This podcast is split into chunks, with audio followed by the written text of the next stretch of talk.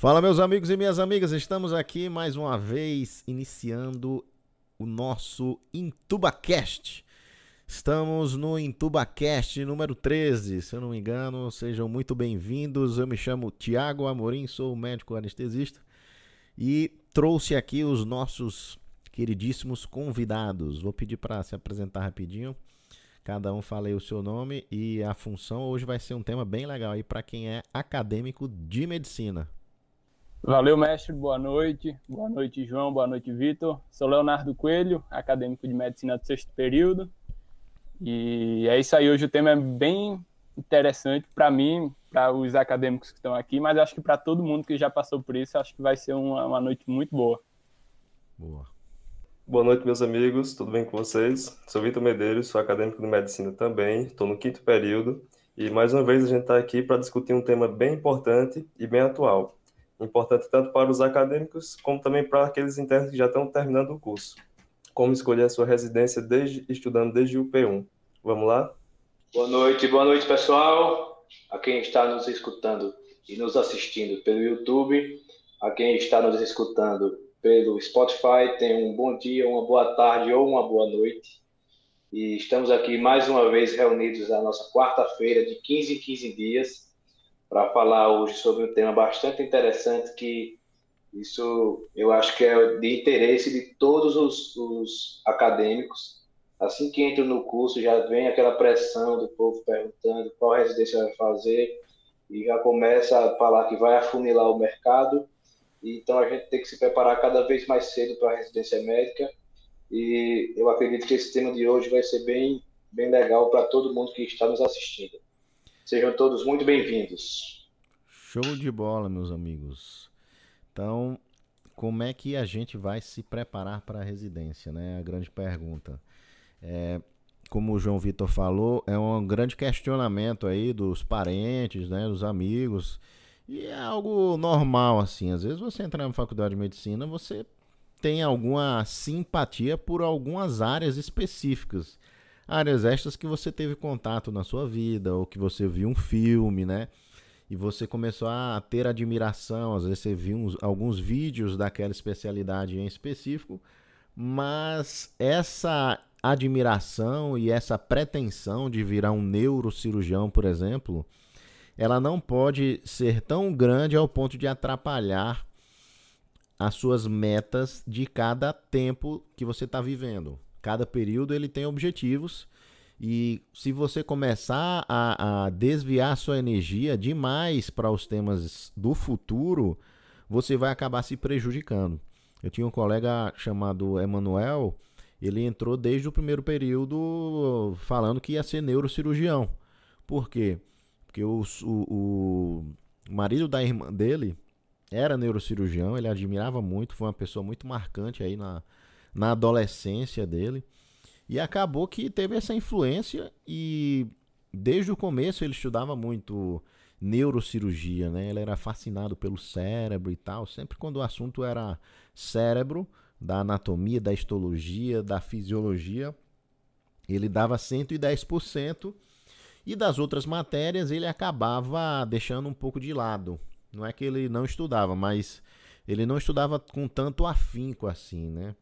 E depois de, de, de do, do, curso inteiro, ele sempre estava focado nisso aí. É, só no final que ele, ele deu uma, uma visão geral, assim, porque ele sabia que precisava estudar um bocado de coisa. E acabou que prejudicou muito ele essa questão de focar apenas na neurocirurgia, que era o que ele queria. E para a prova de residência, se você quer ser neurocirurgião, você tem que estudar tudo menos neurocirurgia. Se você quer ser anestesista, você tem que estudar tudo menos anestesia. É igual uma pessoa que está no pré-vestibular ali, vai fazer ainda o vestibular e está estudando medicina? Como assim? Não faz o menor sentido para a gente que já está adiantado, né? Mas às vezes para aquela pessoa que está ali muito perdida, que está meio sem rumo, ele acaba estudando assuntos de medicina, passa 3, 4 horas do dia vendo o meu canal do YouTube, como tenho vários, Sendo que eu poderia estar estudando geografia, é, história, matemática. E isso acontece também na medicina. Às vezes você é fascinado ali por um tema, mas o que vai fazer você passar na residência são as cinco matérias principais que caem na prova, né? GO, cirurgia clínica, pediatria e medicina preventiva. Eu acho que vai muito, que nem o senhor está falando aí, vai muito de respeitar a fase, né, em que a pessoa está. Não adianta a pessoa se preparar para fazer uma prova de residência se ainda tem o vestibular, que nem o senhor disse. Inclusive, eu tive amigos que fizeram isso ainda no ensino médio, estudando coisas da medicina. Ou então, está fazendo curso de medicina, estudando já temas da residência, próprios da residência, e que às uhum. vezes nem entram na prova da residência, como neurocirurgia aí que o senhor estava dizendo. E dentro dos seis anos da faculdade também, saber respeitar ali aquele, cada momento é o quê? Porque não adianta também no primeiro período a pessoa tá estudando adenomiose, enfim, no primeiro período. Então, saber uhum. respeitar as fases, eu acho que vai construindo de forma bem sólida o conhecimento para quando chegar assim a hora da, da prova da residência estar tá preparado. Então, eu sigo bem por esse caminho também aí que Léo falou agora, Tiagão trouxe, porque eu acredito que a gente não deve se especializar durante o curso.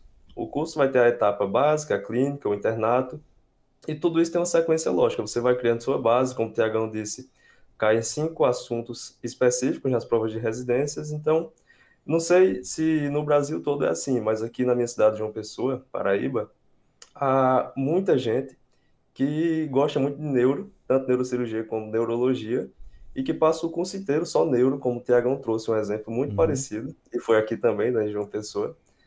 É, tem muito disso, e até na época do cursinho, a gente falando assim, às vezes não tem noção do quanto acontece, mas acontece muito. Na época do cursinho, tinha um colega da gente que levava o Lêniga de bioquímica para a aula de biologia.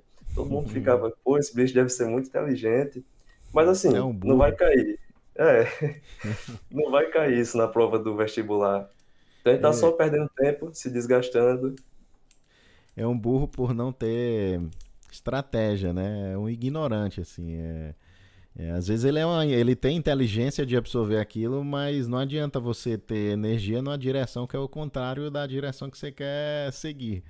Então, estrategicamente, ele não tem inteligência. Para estudar e para aprender aqui dali, talvez ele devorasse e soubesse mais que um cara da medicina. Mas de que adianta, meu amigo? É melhor você dar a sua energia inteira no lugar que vai levar você para o próximo nível, do que ficar com um bocado de energia dispersada em vários assuntos ali que no final das contas não serão úteis para você. É, exatamente. Eu acho que é justamente isso, é você saber direcionar a energia para aquilo que é necessário.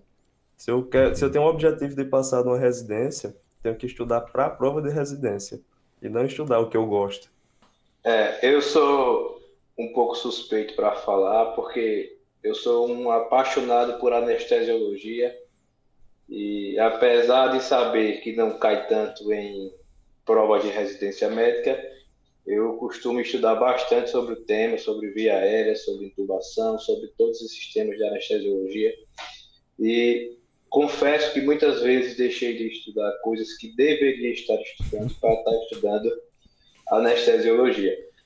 Apesar disso, eu me sinto muito mais bem preparado como um médico que eu vou ser logo em breve do que se eu não estivesse estudando isso. Então eu acredito que apesar disso não vai me levar a minha residência médica, apesar de tudo, nós vamos ser médicos e isso me trouxe um certo benefício.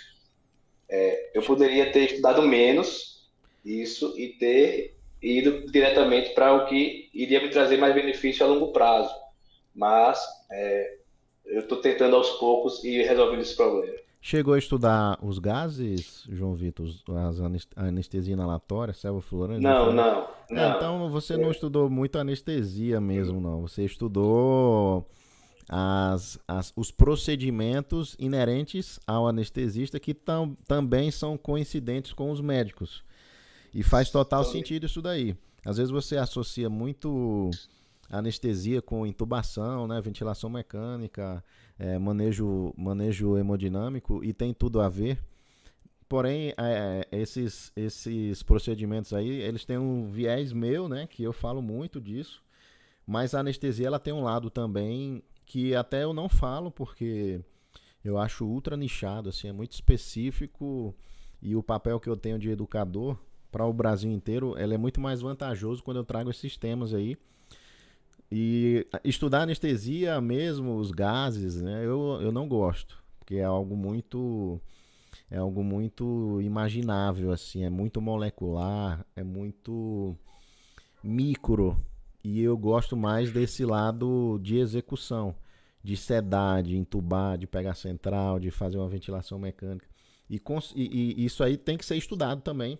É, é o que você falou, é a sua formação de médico. Você tem que dominar intubação, você tem que dominar sedação como médico mesmo. E entra, entra esse outro lado paralelo aí da gente ser estudante, aprender o basicão ali, aprend, aprender fisiologia, anatomia, mas chega um determinado momento que paralelamente você tem que treinar suas habilidades de médico que às vezes a faculdade não vai cobrir. E assim, a faculdade não me ensinou. Não, meu amigo, é você que não foi atrás. Né? É isso que a gente tem que conscientizar as pessoas que se você está apenas acreditando que a carga horária da faculdade vai lhe deixar um médico preparado, você vai se dar mal, meus amigos e minhas amigas. Se você acha que ir para a faculdade e fazer ali o basicão quando você sair, você vai estar tá sabendo de tudo. Sinto muito, mas você vai ficar muito inseguro ou insegura para dar plantões. Então, quem faz esse essa capacitação é a carga horária que você tem fora da faculdade. São os sábados, os domingos, as noites ali que você está aprendendo, além da faculdade, porque a carga horária da faculdade de medicina é gigantesca mas a medicina é maior ainda. Então, é necessário essa complementação aí e vai do interesse, né? Eu na minha faculdade eu sempre dei o meu máximo e sempre tentei correr por fora aí, buscando o máximo de conhecimento possível. E acabou que a maioria dos meus colegas viviam a carga horária da faculdade. Só que depois de seis anos existe simplesmente um abismo do cara que estava só na faculdade com a pessoa que fez monitoria, é, extensão, fez estágio, viajava para ficar em hospital, acompanhava outros médicos. E às vezes as pessoas estão ali num, numa bolha e num círculo de amizades que ninguém toca nesse assunto e acaba que ela, ela vai vivendo somente o que a faculdade oferece. E eu recebo várias mensagens assim: não, eu não me sinto preparado porque a faculdade não me preparou bem.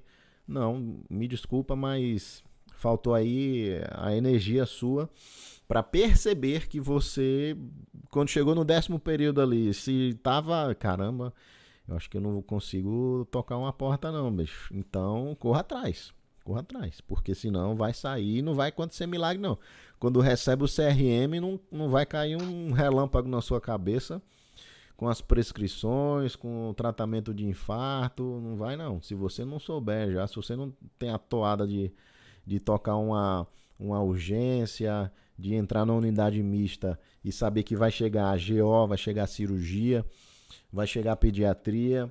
Se você não estiver preparado, trate de correr atrás, porque é você. Simplesmente é o que você vai levar para o resto da sua vida. Eu, eu, concordo enormemente com o que o senhor disse. É o que eu acredito que eu pratico na, na faculdade. Hoje, infelizmente, é, o que é visto na faculdade dizem que é para a gente sa sair sabendo fazer. Mas, uhum. assim, na prática não ocorre. Assim, coisas básicas mesmo, puxando a sardinha para a área da cirurgia, que é a que eu tenho interesse, para a residência. Uhum. Sutura, aula de sutura, coisa simples. O que a aula de sutura que a gente tem na faculdade, em nada é compatível com o que a gente vai ver na prática. Se a pessoa for para a prática com aquela aula que teve ali na faculdade, não não vai funcionar. Vai e é o que a faculdade diz que que serve, teoricamente serve. Então, é na linha de porco, é? Não, em tecido, tecido assim de. Não fala. Pelo menos na minha, né? Uhum. Tecido de, de roupa. Então é. não funciona. E, e a, se a pessoa não for atrás, construir, solidificar o seu conhecimento em pontos que às vezes sabe que ali é mais deficiente e fortalecer aqueles pontos, ela provavelmente quando chegar, que nem o senhor disse, no décimo período, que estiver entrando no internato, eu acredito que vai sentir a dificuldade. E eu me preparei. Eu me preparei por acreditar muito nesse raciocínio. Sim. E assim, quando a gente foi, entrou na, no hospital de trauma, que a gente já rodou em trauma, era visível colegas que não tinham tido esse preparo comigo. Eu comparo comigo. Uhum. Então, pedindo muita ajuda, sem saber o que fazer com coisas básicas, como colocar um capote. Então, é. É, eu acredito importantíssimo essa, esse auxílio de coisas externas além da faculdade. Agora, eu queria comentar só rapidinho do que João Vitor disse. Assim, eu não acho que é proibido. Você não pode ver aquele tema que você tem interesse, só pode ver quando já for na residência. Eu acho que vai tudo ali do equilíbrio. Mas seu maior, seu maior esforço tem que ser usado de forma estratégica, que nem o senhor disse.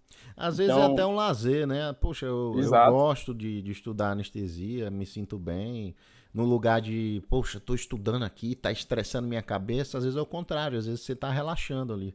Porque é um assunto que você acha legal e nada mais justo do que dar essa relaxada aprendendo, né? Inclusive, antes de iniciar aqui o, o, o podcast, cirurgia geral. Hum. Eu estava olhando porque é o meu tema de interesse, mas uhum. estrategicamente não é o que eu invisto minha, meu maior esforço. Sim. Você poderia estar assistindo um Netflix, mas você foi ler um livro que, que dá prazer para você. E é muito, muito melhor fazer isso daí do que é, você estar tá num, num, momento ali que você não está aprendendo nada, né? É, eu acredito que tudo é questão de equilíbrio, assim como o Léo disse. É, não adianta, mas não adianta a gente colocar o carro na frente dos bois, né? Como o Tiago já falou. É, muita gente já entra na faculdade de medicina pensando na residência médica. E como o tema de hoje é como se preparar para a residência médica desde o P1, eu queria falar um pouco aqui é, que o pessoal acredita que não, eu vou pegar a prova de residência, eu vou estudar tal, mas tudo na medicina tem a sua o seu segmento lógico, né? Então, as matérias do P1, elas estão ali por algum motivo que vai lhe trazer benefício e vai facilitar o aprendizado em outras matérias mais para frente. Então, conhecimento básico de fisiologia é muito importante, conhecimento de anatomia é muito importante. Então, é, eu acredito que para o pessoal do P1 que esteja nos assistindo, não deve focar 100% na prova de residência você deve seguir o seu caminho na forma como a faculdade lhe, lhe, lhe traz o, o conteúdo e você deve se aprofundar além da faculdade, porque só o que a faculdade lhe dá não vai lhe trazer benefício o quanto você precisa, mas o caminho é aquele que deve ser seguido. Eu acredito que seja isso. O James falou aqui, eu estou no terceiro período e tenho alguns colegas que já fizeram estágio é bem notória a diferença entre eles e os demais alunos, principalmente nas aulas de semiologia. O raciocínio clínico é bem desenvolvido. É isso aí, meu amigo. A gente tem que correr atrás, porque é. Se for para escolher, eu até fiz um vídeo disso aí no YouTube. Monitoria, estágios extracurriculares ou acompanhar o médico, ligas, é, publicação de artigos. Se fosse para escolher apenas um desses, eu escolheria o estágio extracurricular no hospital. Ou você acompanhar um médico. São equivalentes, certo? É isso daí que vai trazer a realidade para a sua vida. Você vai ver como é que é um hospital mesmo. Você vai ver como é que se atende paciente. Você vai ver como é que é o trabalho do médico. No final das contas, aquele mundo ali da faculdade é um mundo de brincadeirinha, né? A vida do médico não é aquilo ali, a vida do médico é trabalhando. E durante a faculdade você tem apenas contatos pontuais ali, digamos assim. É, é sempre café com leite o estudante, né? Ele, o, o médico às vezes está de plantão de 12 horas, 24, e aí o estágio é de 6 horas, você tem um tempo de almoço ali de 3 horas, aí tem uma aula, não sei o que, mas a vida real é diferente. O pau comendo ali, 12 horas mesmo, se lascando, um, um paciente atrás do outro. Se for clínico geral, ou se for cirurgião geral, é nessa pegada. Eu sigo também por essa linha que o senhor está trazendo, da questão dos estágios, porque eu acho que o estágio serve, além de te mostrar como é que funciona a medicina de verdade, ele faz com que você faça a consolidação do conteúdo teórico que você viu na faculdade, que você estudou em casa. Então, ah, se eu estou estudando pediatria, estou pagando pediatria, eu vou para um estágio de, de uma UPA, por exemplo, vai chegar criança, vai chegar de tudo. Então, eu vou, já vou vendo as condutas, como é que são feitas. Isso. Eu vou colocando em prática aquilo que eu aprendi. E assim, pode falar, Tiago. e no estágio você vê um bocado de coisa, assim. Você vai ver coisas que você viu no livro, conhecimentos que você absorveu no livro e você confirma. E você vai observar também algumas ações que são o contrário do livro. E isso é muito interessante porque você vai reafirmar isso. Caramba, o cara está fazendo diferente aqui. Será que o livro está desatualizado? Será que o cara está fazendo uma conduta que é errada? Aí você volta mais uma vez para o livro, vai procurar algum artigo, alguma coisa, porque tem essas controvérsias. E é muito comum na prática os médicos fazerem condutas erradas, conduta da cabeça dele. Sendo que se você tem um embasamento teórico bom ali, você já vai identificar e já vai correr atrás para confirmar mesmo, que no começo eu sei que é normal. Então o João Vitor mandou uma mensagem para mim hoje. Pô, Tiago, tá aqui no SAMU, era era o que o caso? Era era um esmagamento de perna, é. de membro inferior esmagamento, aí os caras falando que era para dar soro fisiológico, né? Mas eu sei que o, o ringue lactato é melhor. E o ringue lactato ele baixa o potássio, não altera o potássio, o fisiológico ele aumenta o potássio. Mas eu sei que é normal no, no, durante a formação você, você não tem aquela segurança, né? Porque você passou poucas vezes por esses questionamentos. Mas eu, eu já passei tantas vezes que eu já fui até o livro tantas vezes e já vi que era aquilo tantas vezes que hoje eu falo com a maior segurança do mundo. Meu amigo, isso aí eu já vi dez vezes, já pesquisei, já vi artigo. E é isso mesmo, pô. Se você fizer soro fisiológico no paciente, o potássio dele aumenta. Isso, mas aumenta? Como assim? Mas não, rim é lactato que tem potássio? Pois é, bicho, o corpo trabalha com concentrações. Então, o, a concentração do potássio é 4. Em um litro tem 4 milha equivalentes de potássio. Se você der 20 litros de ringue lactato para um paciente, o potássio dele vai tender a ir para 4. Não vai passar de 4, porque é concentração ali no, no ringue lactato. Né? Você não está dando o potássio cristalizado, você não está dando sal de potássio. Você está dando potássio diluído ali em concentração. Já o, o, soro fisiológico, a ação, ele não tem potássio, mas a ação dele é através da hipercloremia. Você consegue causar uma acidose hiperclorêmica. E era muito comum. Eu ia para o estágio, via os caras fazendo coisa errada e ficava naquela, né? Falo ou não falo? Eu vou discordar do professor? Vale a pena? E aí você fica se remoendo, é um, é um negócio assim que você quer falar, mas às vezes o professor não vai aceitar. Aí eu ia, estudava de novo, né? E você vai consolidando, você vai consolidando. Isso faz, faz você ficar mais preparado para discutir.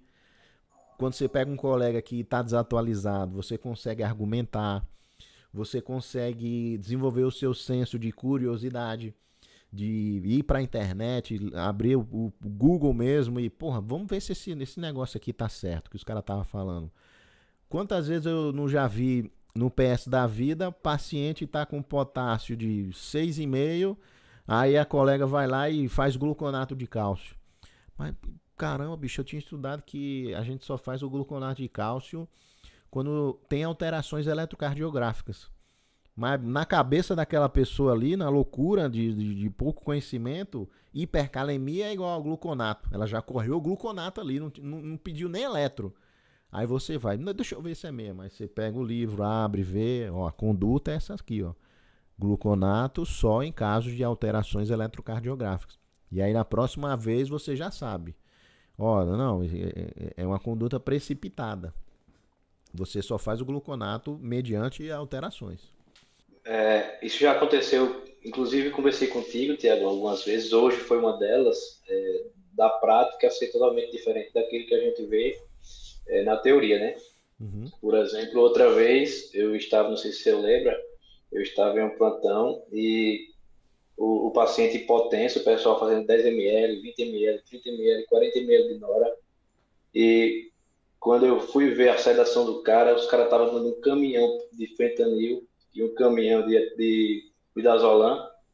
e, e a, a, o cara fica de potência em potência. Eu, até que eu falei contigo, Tiagão, bicho, dá uma olhada nisso aqui. Aí você, você falou para mim até, vê se tu consegue falar com o pessoal aí, vê se você é. tem abertura. E muitas vezes isso não vai acontecer. Nesse dia eu não tive abertura de conversar com o médico do plantão para sugerir alguma alteração ou pelo menos discutir o porquê de estar o paciente estar fazendo daquele jeito e tal. Então, muitas vezes, apesar de a gente fazer um, um extracurricular, a gente vai aprender também muita coisa que não deve ser feita. Sim, com certeza. E é uma forma de aprender. Exatamente. E a gente deve sempre buscar. Por isso que é importante a gente buscar conhecimento por fora. Porque se a gente for só na onda do, do pessoal do plantão, muitas vezes a gente vai quebrar a cara e vai fazer as coisas erradas. Vai aprender errado. E o foda é, às vezes, você, você como estudante, você é visto como uma bactéria. Só que às vezes você sabe mais que o plantonista. Como estudante, você tem muito mais conhecimento porque você tá no, você tem uma formação melhor que ele. Às vezes você está no nono, décimo período, mas você já sabe mais que o cara de teoria que está ali trabalhando. Mas é complicado porque, como estudante, você está você tá desvalorizado já de início, né? Existe um argumento aí da autoridade. Não, eu sou médico, pô, eu me formei e você não se formou. Mas não tem nada a ver uma coisa com a outra. Às vezes o cara é médico, não sabe de nada, é desatualizado e um estudante que está ali comendo os livros, ele está dominando tudo. E aí entra um lado de, poxa, será que esse profissional ele é aberto a críticas? Será que se eu falar aqui de uma maneira educada, ele iria receber bem ou ele iria ficar ofendido? Eu iria contribuir com ele, né? É, e cabe a gente a, a valer, é, a decidir se vale ou não comprar essa briga, digamos, né? Porque seria entrar no embate ali de um estudante contra um médico. Você já começa levando na cabeça, né? Mas existem profissionais que são totalmente abertos já outros você já sabe que não vale a pena, é melhor você guardar aquele aprendizado para você. Infelizmente, existem limitações pessoais, principalmente de algumas pessoas que não aceitam críticas e ainda mais de um estudante, né? Um cara que, ah, você é estudante, pô, sabe de nada, não, nunca trabalhou na vida. Ele já pensa assim, ele já dá uma desvalorizada na sua opinião, mesmo que você saiba mais que ele. Outro Bom... ponto que eu acho que permeia muito aí, desculpe. Pode você falar, vai falar? Pode falar, pode falar. que eu acho que permeia muito que vocês estão dizendo, que eu, eu acredito nisso também, porque eu senti que eu aprendi muito nos estágios que eu já fiz. São aquelas soft skills, né, que chamam, de Sim. como trabalhar em equipe, como estar tá inserido ali naquele meio, que muitas vezes na faculdade a, a pessoa não é exposta, o aluno não é exposto. Está ali sempre naquele grupinho de médicos, debatendo entre médicos, pessoas que tiveram a mesma formação, mas quando é inserido ali naquele estágio, começa a ter que lidar com a enfermagem, com a farmácia, com, super, com o superior, tendo que coordenar uma equipe. Então, acho que esse ponto é um, um outro importantíssimo do estágio também.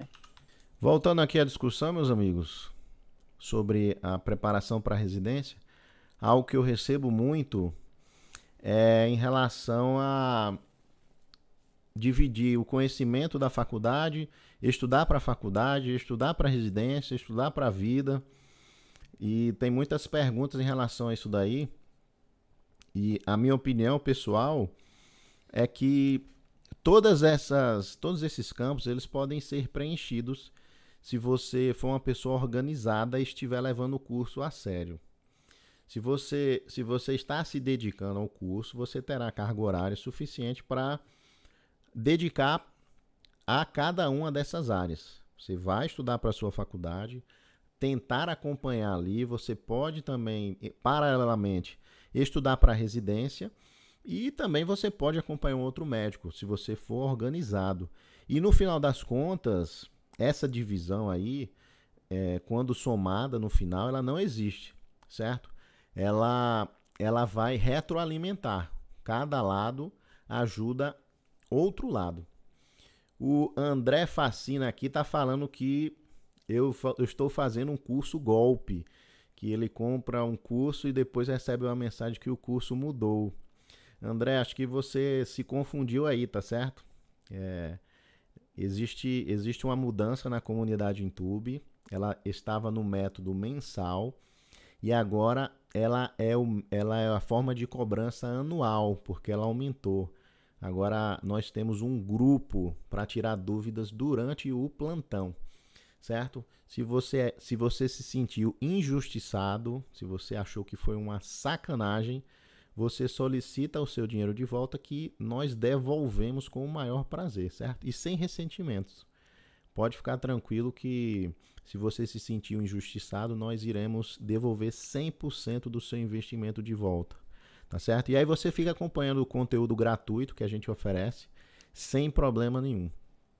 Queria saber do meu amigo João Vitor é, e do Vitor Medeiros também, que já estão acompanhando aí colegas, se existe um benefício da prática para a vida, a vida acadêmica e também em relação à residência médica.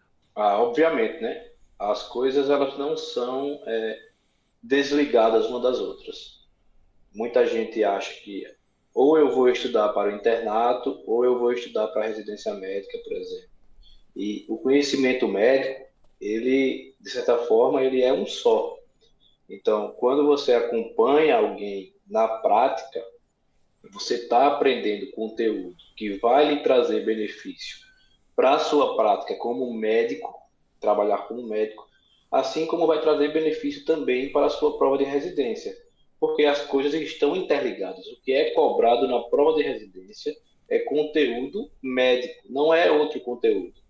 Então, a prática, com certeza, vai lhe beneficiar. Eu acompanho bastante, principalmente anestesiologia. É, paciente grave, a gente pega muito. Então, isso vai me beneficiar para a prática médica, obviamente, e também para a residência médica, que os conteúdos, tanto de, da parte de paciente grave, que a gente tem que aprender bastante clínica para saber manejar o paciente, então tenho certeza que isso vai me trazer benefício também na hora da prova de residência. Então, eu acho que, como o João Vitor, todo, todo mundo já falou, que o conteúdo médico ele é um só. E todos apontam para a prática médica. E o que cai na prova de residência é justamente essa prática médica. Só não vai cair algumas especialidades, né? São os cinco principais tópicos que serão cobrados. Só que com a prática, um dos estágios, a gente vai associar, como eu falei é, há um tempo atrás, o conteúdo visto na teoria, vai consolidar ele na prática, e outra, você vai ter contato com muitas coisas que muitas vezes não são abordadas é, com tanta profundidade durante o curso. Por exemplo, ah, eu estou no curso no quinto período e eu vou estudar, estou pagando agora gasto, vou estudar o que vai cair na prova. Tem muitas, é, muitos tópicos, por exemplo, câncer esofágico, tem a parte de hemorragia digestiva alta, que o professor não deu a aula, ele pediu para um grupo fazer um seminário. Eu não sou do grupo que fiz o seminário, então vou ficar só com, aquela, com aquele seminário feito pelos alunos? Não. Eu vou estudar e, na prática, eu vou pegar casos assim que me farão aprender a conduta, que me farão aprender o manejo do paciente com HDA, por exemplo. E depois dessa prática, eu vou para casa estudar, vou consolidar o assunto. Isso vai ser cobrado na prática, na prova de clínica médica durante a residência, tá? E não só para a prova de residência, mas assim, acredito que os estágios vão te preparar para ser um médico melhor, um médico que vai saber manejar o paciente. Tem um exemplo, eu estava numa sala vermelha, no estágio, tinha acabado de chegar, quando eu cheguei, tinha três médicos, assim, recém-formados, não recém-formados de agora, já tinha um tempo, mas eram novos. E eu já chego perguntando: ah, tem alguma coisa boa? Tá tendo um infarto? Precisa de intubação? Alguma coisa do tipo? Para eu pegar a prática desses casos mais graves, para eu ter a mão disso. Tinha uma paciente que estava com nora no periférico já há algumas horas. Ah, tem essa paciente aqui, mas a gente está esperando a cirurgia para fazer o central. Aí eu, três médicos, eu sei fazer central. Aí uhum. terminou que eu fiz o central da paciente e os três médicos não, eu estou no quinto período. Então, assim, o estágio, ele é importante em todos os sentidos. Tanto no sentido uhum. de você aprender mais, quanto se preparar para a faculdade e para a residência, e você sair de lá sendo um médico melhor, mais capacitado. Perfeito para mim. Para você ver, né?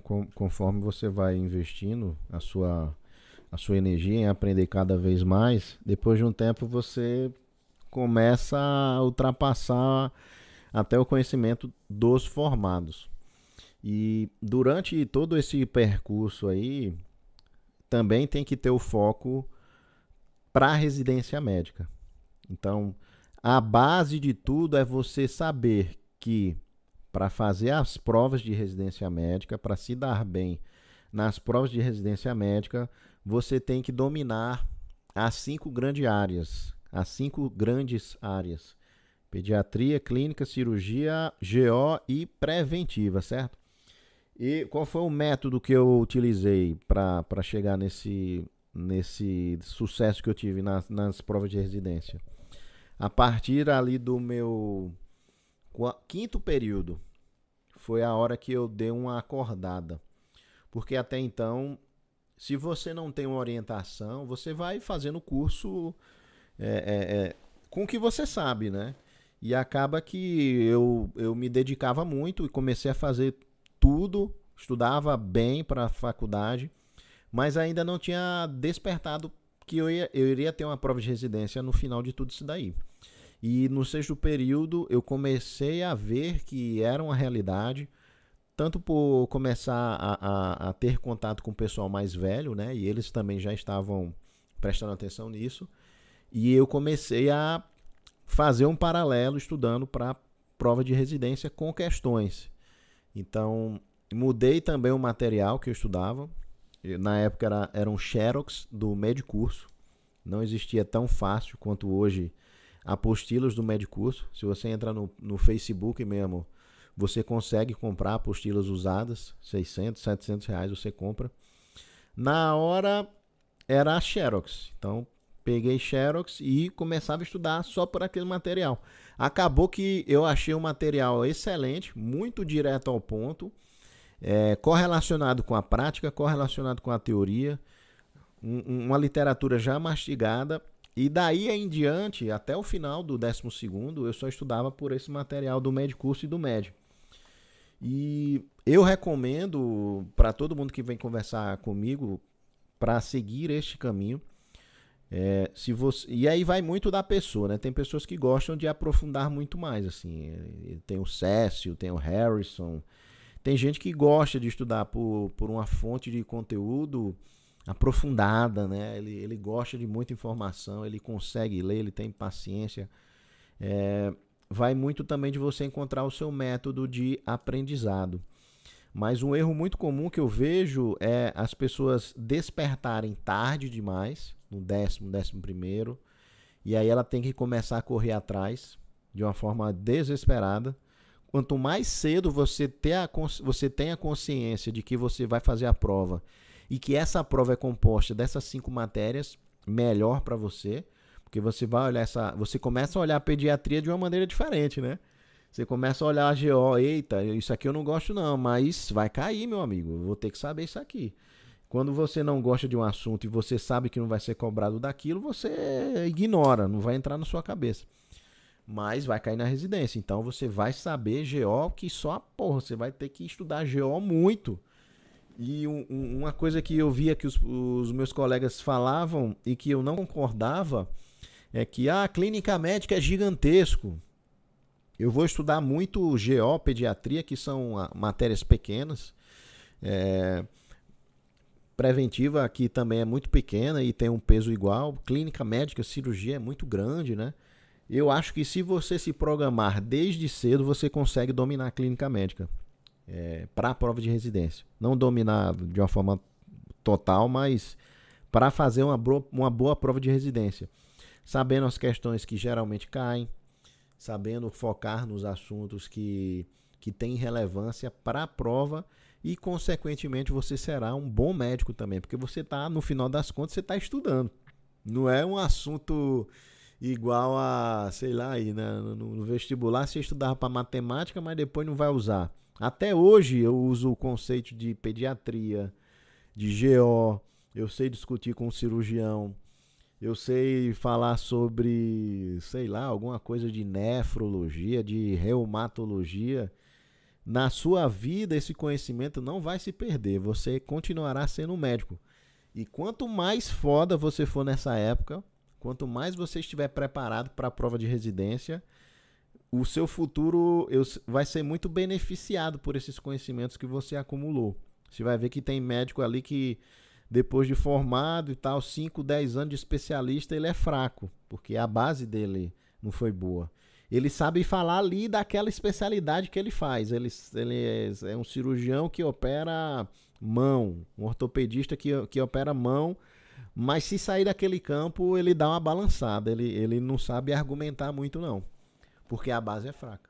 Bom, eu, eu acredito também que a preparação da residência, a gente tem que aprender a aprender.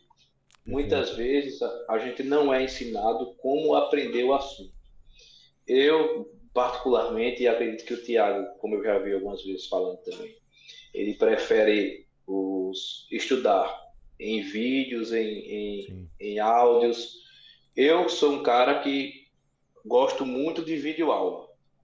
Eu acho o conteúdo do Medicurso, das apostilas, extremamente didático. Eles explicam de uma forma absurda para leigo entender. Então, é, é, se você quiser se aprofundar, se aprender desde o início da disciplina, é um bom conteúdo para você aprender. Mas, para mim, infelizmente, eu passo muito tempo é, tentando estudar o assunto pela apostila e isso vai me trazer pouca produtividade do que eu teria se tivesse estudado por uma videoaula, por exemplo. Perfeito. Então, vai, vai muito do que a gente sabe como aprender. Como é que a gente aprende? Muitas pessoas são visuais, outras pessoas são auditivas. Então, a gente tem que aprender a aprender e não tem outra. Tem que se testar. Questão, tem que fazer questão. Se não fizer questões, você não está se testando, você apenas está ouvindo o que está sendo dito ou lendo o que está sendo escrito. Você tem que se testar.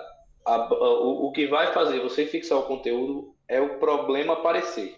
Também eu me considero muito mais auditivo. Eu funciono muito mais também com vídeo aula, aula. Eu assisto todas as aulas da faculdade. Assim, eu tenho uhum. colegas que abertamente falam, ó, oh, não vai para aquela aula, para aquela, para aquela. Mas assim, eu para mim, se para ele funciona daquele jeito, beleza, mas para mim eu funciono muito com aula. Então eu preciso de aula. Perfeito. E aí eu vou para o livro para estudar de fato. Agora, por exemplo, nesse período agora meu da faculdade, a gente esse período exclusivamente tem uma metodologia diferente, que a gente todo dia tem pré-prova. Então Eita, a gente pô. tem que estudar antes para fazer a prova para depois ter aula. Então, também saber ser maleável quando é preciso mudar um pouquinho o que você está acostumado. Mas entender o seu, o seu método, como funciona com você, também acho importantíssimo. É, um ponto aqui, não tão relacionado a essa questão do, do seu método de estudo, se é áudio, se é, é leitura, é, acho que é importante também para todos os acadêmicos, né, do P1 ao P9, até internos, é você não se preocupar, não direcionar sua preocupação para a nota da prova do, da, de determinada cadeira. Se preocupar em aprender o conteúdo. Como o Vitão estava falando agora, da questão de fazer as questões, realmente, se você não fizer as questões, você não está avaliando se consolidou o conteúdo. Mas, assim, no sentido de prova da faculdade, por exemplo, vai ter uma prova de gastro. No exemplo que eu dei, o professor pegou alguns assuntos e pediu para os alunos fazerem seminários. Ou seja, esses seminários não cairão na prova. Mas é por isso que eu não vou estudar? Ou seja, é importante que o aluno também tenha esse feeling para saber o que ele deve estudar e como deve estudar. Ele não deve focar na prova do professor, ele deve focar na prova da residência. E lá vai cair tudo. Neuses falou aqui, seminário é o câncer da faculdade de medicina. É, meu amigo, pior que é verdade. É, é foda. Seminário é assim, bicho. Resumindo, é o professor que ele não tá afim de dar aquela aula, ele delega essa função para pessoas que estão aprendendo, são inexperientes e acaba que a aula sai uma bosta, porque é uma fase de aprendizado. O pessoal não sabe nem o conteúdo, não sabe nem apresentar. E acaba que fica aquele negócio de eu fingir que apresentei, eu fingir que eu dei a aula e você fingir que aprendeu, e aí vamos para o próximo período. Isso aí, e, bicho. E muitas vezes, se, se aprender muito, vai aprender o que você ensinou, você, o que você fez o que os outros deram de seminário, você não, não absorve quase nada, porque muitas vezes você está preocupado em fazer a sua apresentação. Isso. você, ah, não, é, vamos falar aqui de, sei lá, síndrome nefrótica. Ah, eu vou ficar só com esse assuntinho aqui, três slides. Fulaninho vai ficar só com esse outro assunto, mais três. Aí você, é, você não sabe de nada, aí só vai aprender ali um negócio dividido. Então, isso daí é uma, uma, uma irresponsabilidade, né? Mas é que nem o meu amigo Victor falou. Não foi boa a aula, aí você vai falar, ah, não me ensinaram bem. E essa posição é do passivo, né? Do cara que ele não é senhor da vida dele. Se você não aprendeu, meu amigo, dê seus pulos aí, velho. Vá, corra, vá, vá atrás de um material, vai estudar, vai assistir uma aula no YouTube é, procure um, um, conteúdo de qualidade, vá para o Harrison, vá para o Cécio, vá para o Medicurso. É isso que você tem que fazer. Mas deixar o negócio passar ali batido, aí você, quem vai pagar é você e seus pacientes. O, o, o foco que a gente tem que ter para fazer uma, uma boa prova de residência é despertar desde cedo e buscar uma fonte de conhecimento que vai te trazer informações que são, são serão acumuladas. Eu, o pessoal que está no começo geralmente me manda muita, muita pergunta assim, Tiago, eu tenho a impressão que eu estudo muito, mas eu não aprendo nada, eu não fixo nada, né? É, eu, eu estudo e não, não me lembro. Se você mantiver uma linha de raciocínio ali, uma constância, você, você vai começar a perceber que os assuntos começam a se repetir. Quando você bate ali no oitavo período, você já passou quatro anos e adquiriu uma carga teórica bem interessante. E depois do oitavo, do décimo, que quando começa o internato, você vai começar a repetir, repetir, repetir. Então, medicina tem um conteúdo infinito, mas uma, uma grande parte desse conteúdo, que é a, o conteúdo basal ali, o básico, ele, ele, ele se repete muito depois que você já passou por ele. Então, com a constância, você consegue vencer essa sensação de eu estudo, estudo, estudo e, e não fixo nada. Quando você ver três vezes, quando você vir, que é o futuro de ver, três, quatro vezes o mesmo assunto, você viu ali no quinto período, depois você você pegou no oitavo, aí no internato você viu de novo, aí você foi para o médio curso, viu mais uma vez, você consolida. E, e, repetição é uma forma de consolidar o conhecimento. Eu sugiro que nos últimos dois anos, ou você entre em um cursinho preparatório para residência médica, para você demonstrar que está levando a sério mesmo, para você mesmo, para você se envolver com esse clima de preparação para residência, paralelamente ao internato, para você ver no meu no meu décimo, décimo primeiro período, até o décimo segundo, eu estava no cursinho, que era o Medicurso, que recomendo, recomendo sem nenhum conflito de interesse. Eu estava fazendo estágios remunerados em Recife, viajava todas as sextas às 16 horas e voltava nos sábados às 20 horas. Eu estava na faculdade, fazia academia. Ou seja, caramba, Thiago, teu dia tem quantas, quantas horas? 24 horas, pô. Mas assim, era foco, focado. Fazer o que tem que ser feito. Sem brincadeira, no sábado ou no domingo fazia uma coisa diferente, dava uma relaxada. Mas de segunda a sexta, segunda a sábado, era faca na caveira. Por quê? Porque eu sabia que era a minha vida, a minha profissão, porra. O resto da vida eu vou fazer isso daqui e, e tô fazendo um negócio meia boca. Eu vou dar é meu sangue aqui. Eu vou ser o médico mais foda que eu, que eu, que eu conseguirei ser. Um desafio comigo mesmo. E eu vou dar o meu máximo para eu não me arrepender depois. E acabou que no final da, da, da, da faculdade, quando eu me formei, eu era mais mais, eu tinha mais conhecimento de medicina geral do que eu tenho hoje. Eu era um médico muito mais preparado, eu, eu sabia de tudo, tudo de tudo, de GO, de pediatria. Hoje eu esqueci muitas coisas, né? Mas na época, o que botasse na minha frente, eu, eu, eu, eu conseguia pensar, conseguia é, levantar hipóteses diagnósticas muito, muito bem elaboradas. Então, saber desde cedo que vai ter a prova, se preparar bem, identificar um método de estudo que seja legal para você, tentar dar o seu melhor sempre ah, em busca de conhecimento. Isso aí vai ajudar muito a você passar na residência no final. É, eu acredito, Tiagão, que como você disse, os dois últimos anos é de foco total. É, e para isso a gente tem que se preparar desde o início da nossa faculdade.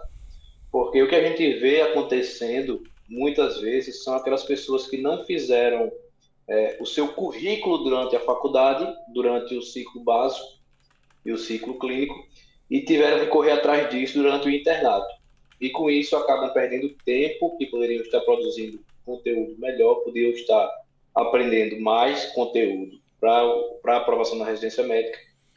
E é, uma coisa que eu fiz e que me arrependo bastante foi de é, me atolar de tarefas durante é, ali o quinto, sexto período da faculdade. Uhum. Eu estava aproximadamente em três, quatro ligas, se eu não me engano, que não me trouxeram, que não me trouxeram muitos benefícios. Uma delas, eu como diretor, a gente tinha muita prática, SAMU, é, unidade de emergência. Então, essa me trouxe benefício prático. Uhum.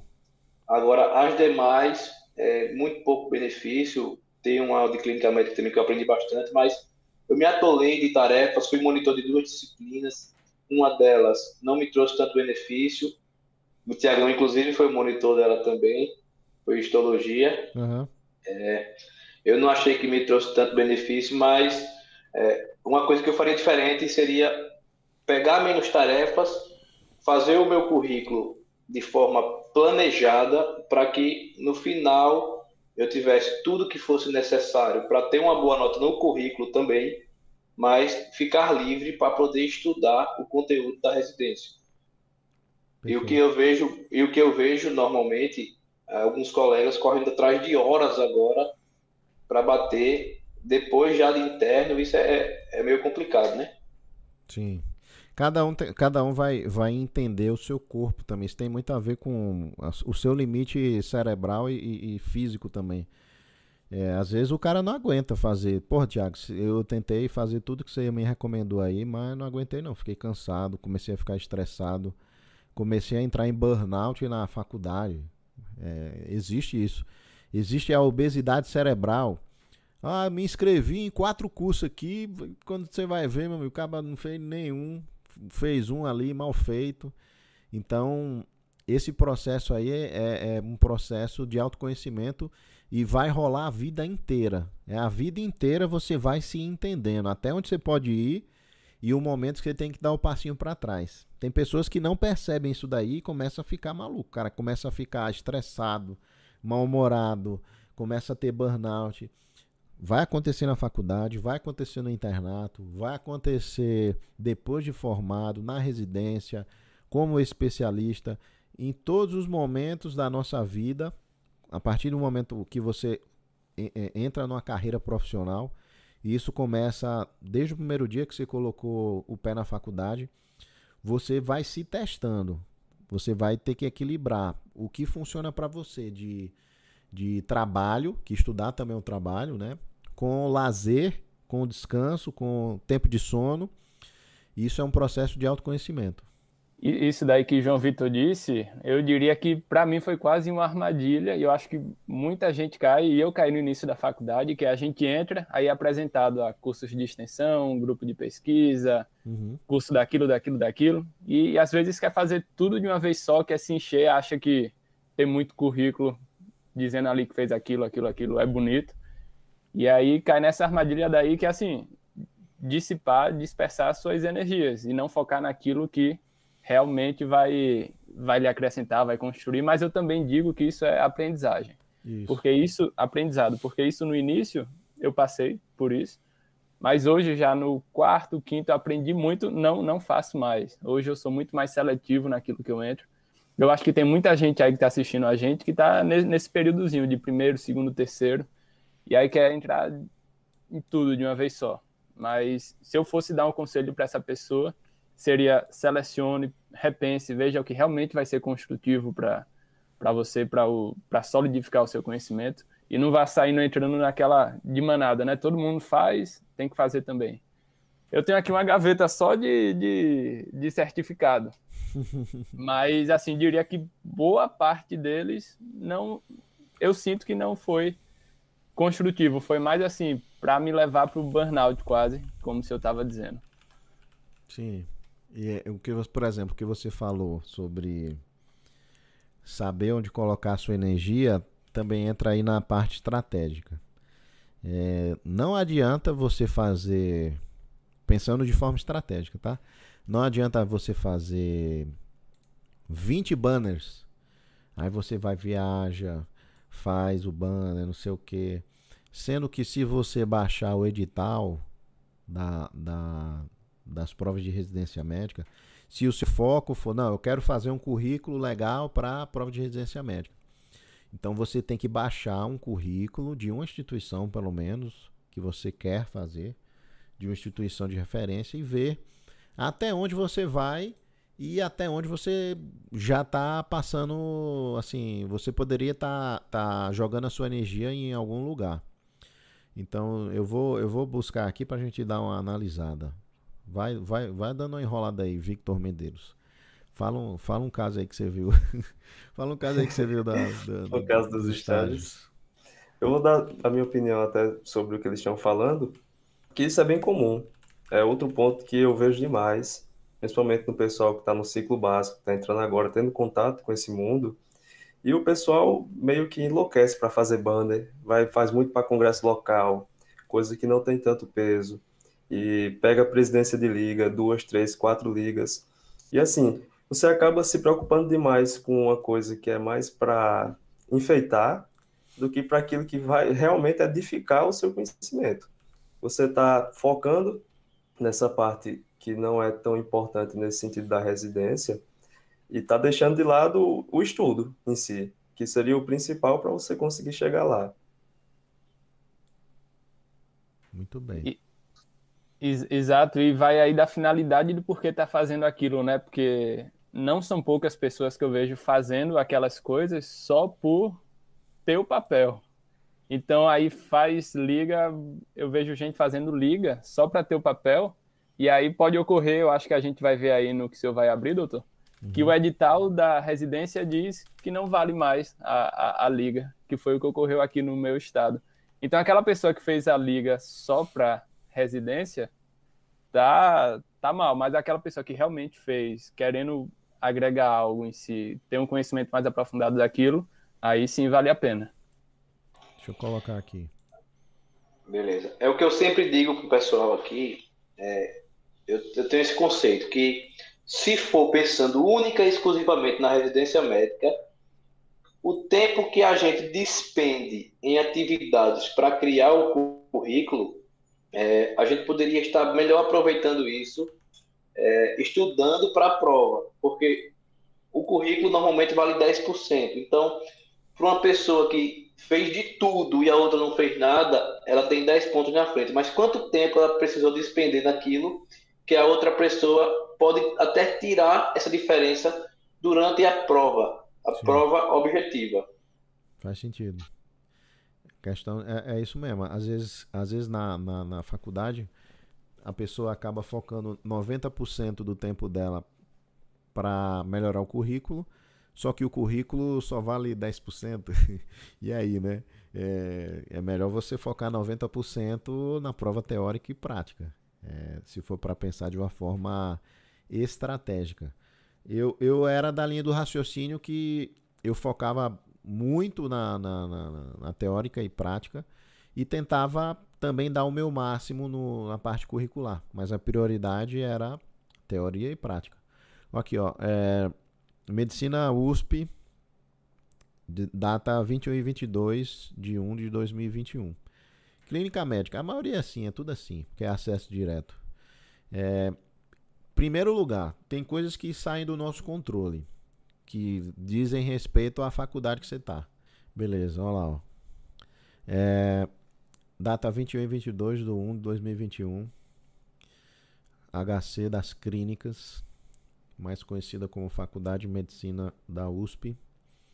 Critérios: ser reconhecida como um centro de formador assistencial. Isso aí, isso aí diz, diz respeito à sua faculdade, certo? Na, a maioria das faculdades já tem esse ponto aí.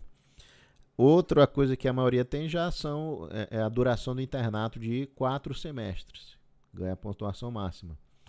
Agora, ó, hospital de ensino próprio ou formalmente conveniado na graduação. Então, às vezes, às vezes a faculdade não tem hospital próprio. Já, já, já não, não pontua os 35. Ambulatório, supervisionado e tal, nas seguintes áreas, isso aí a maioria vai ter, né? 30 pontos. Ser reconhecido como centro formador em pesquisa científica, se a, se a faculdade for nova, não vai ter isso daí. Presença de centro de simulação próprio, isso aí vai ter. Isso aí, a faculdade, a maioria já começa com isso aí. Baixa aí, João Vitor. Tudo isso não está no nosso controle. É a faculdade que você entrou. Quando você entra na faculdade, é difícil você ter essa noção, né? Ah, vou escolher uma faculdade que tem esses critérios. As mais tradicionais, públicas, elas têm tudo isso aí. As privadas, se forem novas, elas, elas estão em processo de construção disso daí. Participação, olha lá, participação em atividade de extensão. Mais de dois semestres letivos, 30 pontos. Então, se você fez um ano, você vai pontuar 30. Se você fez quatro anos de extensão, voluntariado, é, que não sejam monitorias, ligas acadêmicas ou iniciação científica, certo? Se, se você fizer cinco anos, vai dar 30 pontos também. Então, aí, se for para olhar de uma forma estratégica, você só vai fazer um ano. Monitoria, mais de dois semestres, 30 pontos. Então, se você for olhar de forma estratégica, você vai fazer só um ano de monitoria. Participação e iniciação científica, mais de dois semestres também. Artigo científico, ó.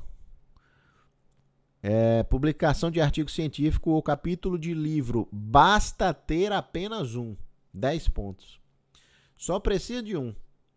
Se você perdeu a energia. Perdeu não, né? Se você escolheu dedicar muita energia para publicar artigo, maravilha mas só vai contar um. Aí cabe a você, se você é um, uma pessoa que ama a publicação, cabe a você pesar isso daí. Participação em congressos e afins. Vixe, Maria. O que mais tinha eram os, os meus amigos. O cara ia para 49 congressos, meu amigo. No ano. Só vai contar, ó. Congressos estaduais, nacionais ou internacionais. Dois pontos. É só, só conta só conta até oito. Ó. Se ele for para quatro congressos nacionais, para o currículo dos seis anos, já bateu o máximo. E às vezes o cara tá ali de três em três meses vai para um congresso. Assiste às aulas, não entende nada. Eu fui para um congresso uma vez que o cara tava falando de adrenérgico e colinérgico. Eu, que porra é colinérgico, bicho? Sei nem que é colinérgico. Eu, eu tava com, acho que era no segundo período. Colinérgico, para quem não sabe, é que tem a ver com acetilcolina, que é um estímulo contrário ao, ao adrenérgico. Respons, responsável pela apresentação oral em congresso. Cada trabalho, seis pontos. Vamos lá, só vale dois. Duas apresentações orais, quatro congressos nacionais e um capítulo de livro. Você já está pontuando nas cabeças já. Pôster em congresso. Vixe, Maria, isso aí é eu eu, eu fiz bem uns 14 pôster mas só vale dois. Olha aí. Era melhor ter focado em um capítulo de livro. Liga Acadêmica. O pessoal ama, né? Diretor por um ano, 10 pontos. Acabou. Foi diretor por um ano ou foi membro por dois anos, dois pontos. 10 pontos. Fechou. Pessoal eu, que, adora. eu que fiz quatro ligas, não valeu de nada. É.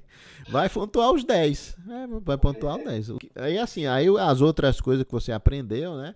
Vão ficar na sua formação pessoal e profissional. Atividade de aprimoramento profissional, eletrocardiograma, ventilação mecânica, um ponto para cada curso, legal isso daí. Olimpíada Brasileira de Medicina Interna, nem eu, nem eu sabia que tinha esse negócio aí. Mas o máximo vai ser quatro. ACLS, seis pontos. Já, já mata aí o ACLS, ó.